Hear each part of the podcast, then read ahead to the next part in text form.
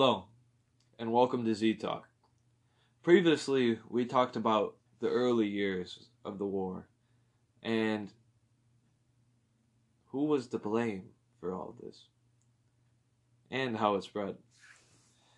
Now, our earlier speakers had multiple things to say, very interesting. If you'd like to catch those episodes, please look to the earlier seasons. Now, today we have a speaker that I'm quite excited for. He has a very intense story, and it was, yes, again, in the early years of the war. The war actually had not started yet. And the idea of zombies was unheard of.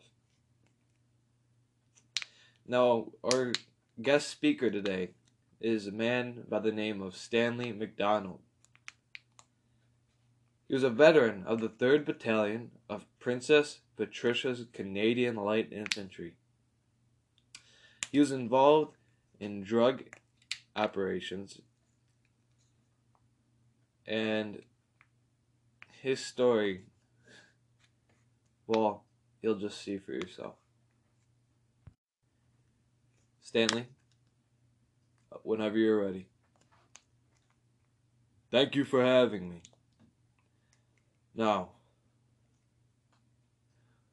what you gotta imagine here, we were not one of your alpha teams that you Americans know. Alpha teams went specifically to kill these early cases of zombies, or what was the common term, African rabies. But this, in my case, was not the case at all. We were there for a drug operation. It was a drug den in Kyrgyzstan.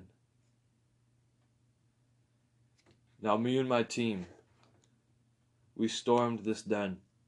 It was a tunnel, or a cavern is more the right word. As we entered, I immediately got the feeling that something was wrong.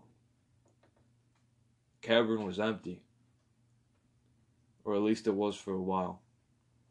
We found guns lying around, just the weapons. Blood stains everywhere. We followed the blood stains all the way back in the cavern. As we moved, there was more and more bodies. But just not, but not just normal bodies. These bodies had their arms and limbs removed. You could see the bite marks in them.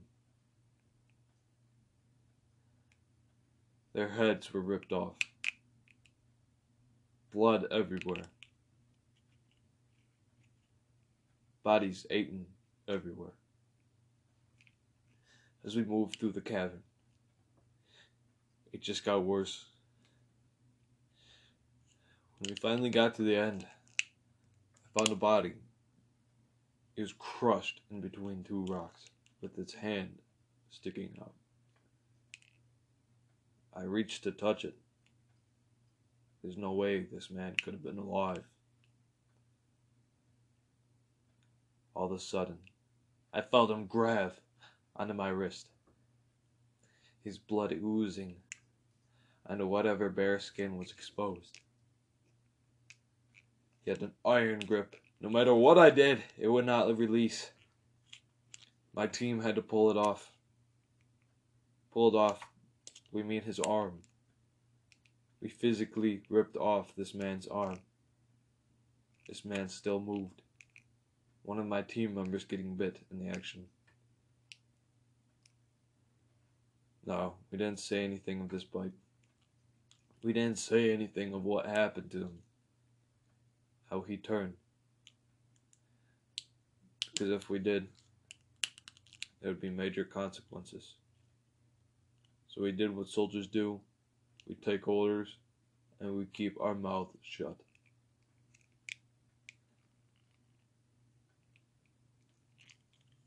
Thank you, Stanley. Now, they wanted you to keep your mouth shut. Why was that? Because if this story spread, chaos would come soon. There'd been enough rumors out there. The actions of certain countries, Israel, building the wall to keep out these supposed zombies. Chaos would have spread like a wildfire. I understand. You have a good point, Stanley. Now, this was a horrific story on a whole new scale. This was one of our first violent stories we've had on Z Talk. I warn you, it will get much worse. Stanley himself has had much worse done to him. But I came, I contacted him to talk about this specific story because this was one of the first violent encounters. Thank you for listening to Z Talk. If you like this episode, please tune in to next week. We'll be having a fighter pilot talk about his sights when the first Great Panic started to spread. Thank you for tuning in.